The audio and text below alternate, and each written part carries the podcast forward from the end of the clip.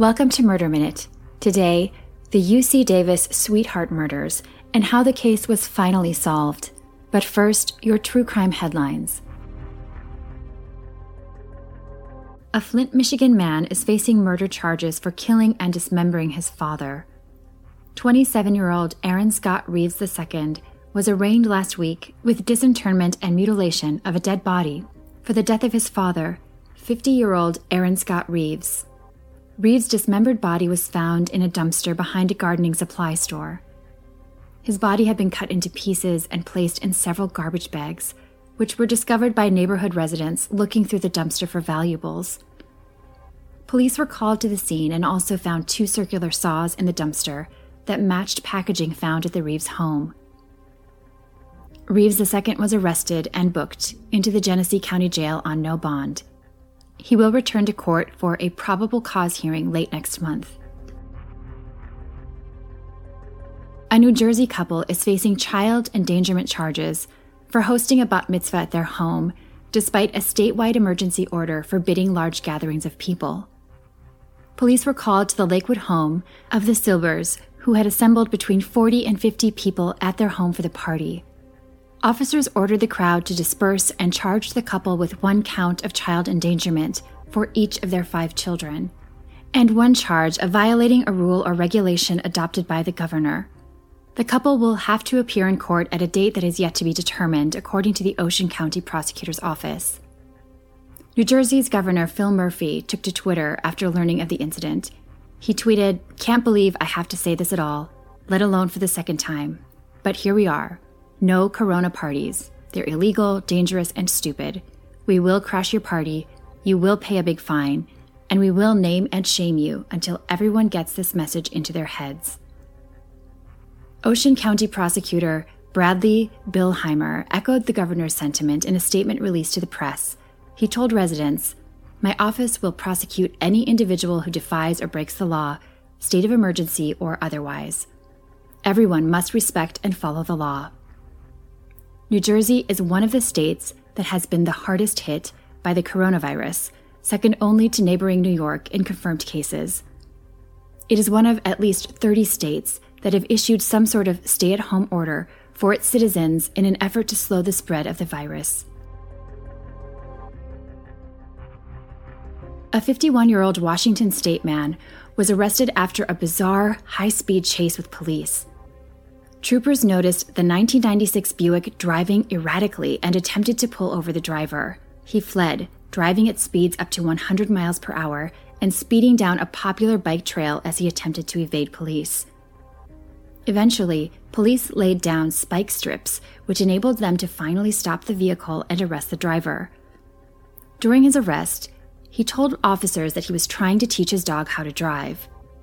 The man was taken into custody and charged with reckless endangerment, hit and run, driving under the influence, and felony eluding.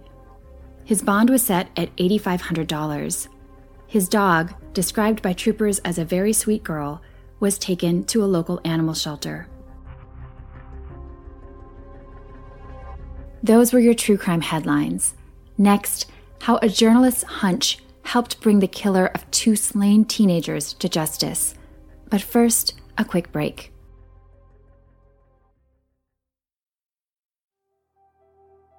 Welcome back to Murder Minute. Today, the story of the UC Davis sweetheart murders. It was a December morning in 1980 when Andrea Rosenstein sensed that something was wrong. Andrea had grown accustomed to leaving a bathroom light on for her younger sister and roommate, Sabrina, so she could find her way around when she returned home at night. Sabrina always turned it off before turning in, but that morning, the light remained on, along with the whir of the bathroom fan it ignited. Sabrina hadn't come home. Andrea called her family and Sabrina's boyfriend, John Riggins. The day before, the pair had worked as ushers at a holiday play and planned to attend a surprise birthday party for Andrea that night now, neither of them were anywhere to be found. Alarmingly, they hadn't shown up at the party either. Both 18 years old and about to start college at UC Davis, Sabrina and John had started dating the previous summer. Sabrina loved the beach, swimming, and horses. John was popular, an athlete, and the son of a well known physician. Both seemed to enjoy life fully, even more so when they were together, until the night they vanished. At the time, the town was covered in thick haze. The fog would sock in Davis for days sometimes, but that night was really, really bad, Andrea told CBS News. And I thought maybe the van went off the road and they're in the field somewhere hurt and we have to find them. Because of missing person laws, authorities insisted on waiting 24 hours before launching an official search. Besides, they offered, Sabrina and John had probably eloped. Andrea was furious about this, demanding that running off for any reason would be completely out of character for the couple. They were responsible. They would have told someone. Unwilling to wait any amount of time, family and friends organized their own search that morning. The next day, police joined the efforts and found the van the pair had been driving, abandoned, a good 20 miles from Davis. Someone had torn through the large vehicle, rummaging around and opening the wrapped gifts intended for Andrea. Hours later, hidden in a nearby wooden ravine, they discovered the bodies of John and Sabrina. Detective Ray Biondi, who had since retired, said it looked as though both victims had been thrown in the ditch and discarded as used garbage. Their throats had been slashed, and their heads were wrapped in duct tape. Sabrina's body showed signs of sexual assault. We were looking at somebody who came prepared to commit these murders and was not afraid to get up close and personal and kill the victims, Biondi told reporters, had absolutely no regard for other human lives. At the time, she thought the case would be solved within weeks. She and her team tagged the victim's clothing and a blanket found in the van, the birthday present for Andrea, to be tested for bodily fluids and DNA. Biondi believed the killer laid in wait while the couple left Sabrina's apartment and headed for Andrea's party. They may have been abducted outside the complex, given the foggy air and absence of passersby. Flooded with phone calls and tips, police put together a composite sketch, hoping to catch the assailant before he attacked again. They also gave Andrea reasons to fear for her own life amid her shock and grief. You live in the same apartment, they told her, and so it's possible you were targeted instead of her. I cannot express how horrifying it would be to me that it would have been my fault, Andrea told reporters that I would have rather died than have her die at any time. Investigators hoped to gain valuable information from the phone calls that continued to flood in or from the hundreds of unidentified fingerprints found in the van, but no such luck. One by one, each potential clue ended up fruitless. Days turned into weeks, and weeks became years. Six years passed with no answers and no one to pay the price for these horrific crimes. Then finally, a tip led police to look into a similar double murder that had taken place around the same time as the Sweetheart murders. Someone had killed another couple in Sacramento County just one month before Sabrina and John were slain. There were other commonalities too. Both victims were young, attractive college students. Both were abducted from public places, and both killed execution style before their bodies were dumped.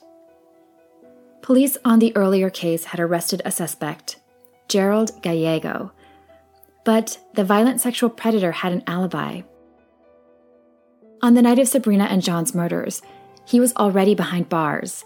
Even so, that wasn't enough for police to write off any connection. Eventually, they concluded that it may have been a copycat case. Sociological research shows that factors like media sensationalism of cases too strong of a push to interview loved ones after crimes, and excess attention given to the killer or suspect's name fuel these crimes intended to mimic another. In this case, police believed the dual murder was staged to clear Gallego of any blame. Who might do such a thing? The suspect's brother, they asserted, David Hunt, who had many felony convictions, including one for kidnapping. They believed Hunt's wife, Sue Ellen, and his longtime associate, Richard Thompson, were responsible, too. A tragic, unfathomable team effort. So, in November of 1989, a full nine years after John and Sabrina were killed, police arrested the so called Hunt Group. The night before the three went on trial in 1992, however, DNA test results failed to match any of them, and there was no physical evidence linking them to the crimes. The prosecution's entire case rested in the hope that a man named Doug Lehner would turn on the others. They wanted me to testify that somebody in the group told me about these killings. That's what they wanted. Lehner told NBC, and he admitted that at the time of the murders, he was a thief supporting an addiction. He would have stolen just about anything to sell for drug money. But he did not, he swore, commit murder or know anything about these two. In the end, the case against the Hunt Group fell apart. For a while, the Sweetheart murder case went cold yet again. Until finally, in 2012, the case made it back to a courtroom. This time, someone would be convicted. This might never have happened without journalist Joel Davis, who wrote a book about the case entitled Justice Waits The UC Davis Sweetheart Murders. He's not an attorney or a police officer and wasn't directly involved with the case, but he went to high school with John Riggins and felt the effects of the atrocity ripple through his hometown. According to SF Gate, he couldn't shake the gruesomeness of the killings and spent five years immersed in the case. Seven years had passed since the Hunt Group trial, and the case lingered cold when Davis moved back to his hometown, armed with a graduate degree in journalism and 15 years of newspaper experience. I left Davis, but this case never left me, he said, adding, That's kind of a corny line, but it's true. He had to pull his manuscript back twice from Callister Press for updates when new details surfaced. He also maintained a website of weekly related stories, justicewaits.com. As I said in the foreword, you're not here to read about me, Davis told reporter Sam Whiting of the book. I didn't intend that, but it became necessary. These kids were so good, it was puppy love. Perfect model kids. Good athletes, good students. From all indications, they hadn't even had sex yet.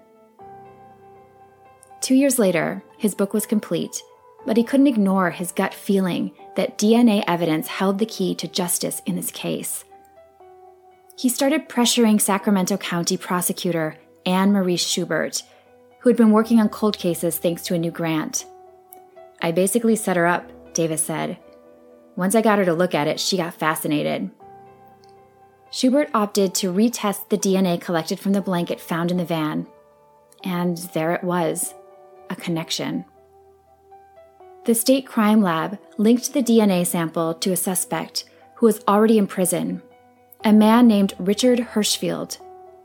Accused of sexually assaulting children and women, he had been convicted of rape in California in 1975. Police said the man had friends who lived near Sabrina. They believed he abducted the couple because he found Sabrina pretty.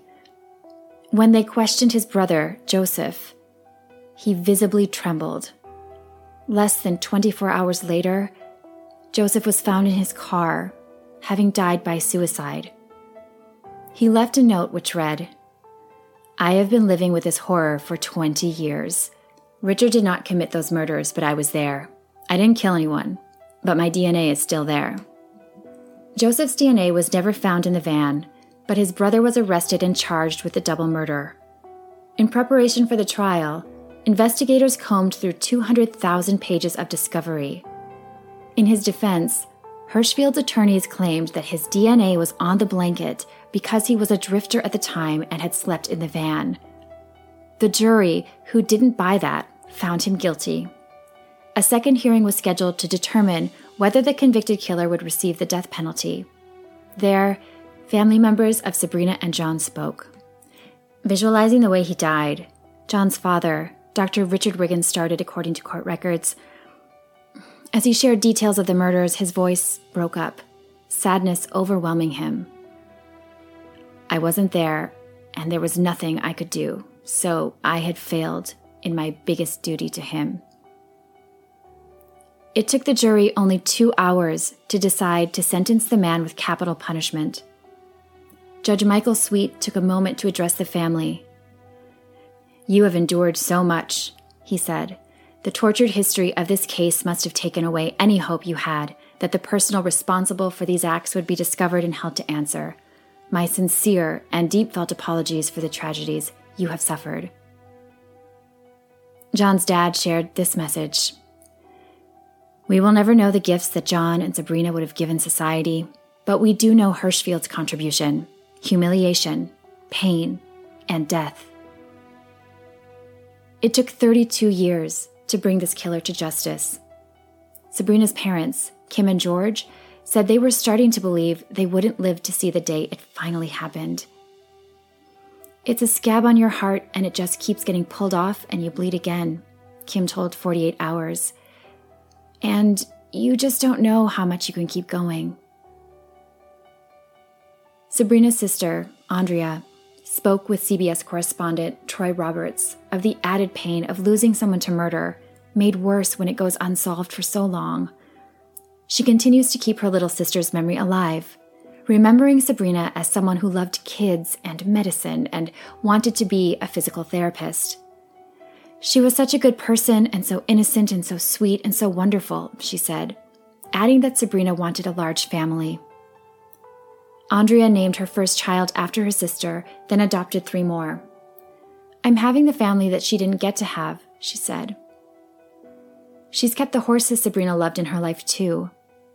She's still with us, she went on. I feel like her spirit is still with us. On a breezy, sunny spring day, some 100 friends and loved ones of Sabrina and John gathered at Redwood Park for the dedication of the Warm Remembrance Family Play Area, a tribute to the couple. Attendees planted four sycamore trees. John's father reminisced about John and Sabrina's last summer, describing it as one filled with budding romance the pair will always be linked, he said, and the park would help shift their legacy from tragedy to something more positive. Something much more like the teens who were just coming into their own and who lived the short lives they had so fully.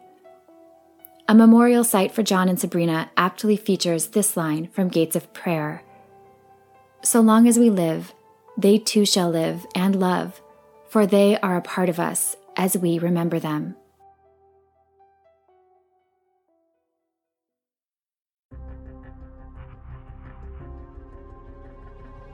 This has been Murder Minute. For true crime anytime, download the Murder Minute app or follow us on Instagram at Murder Minute.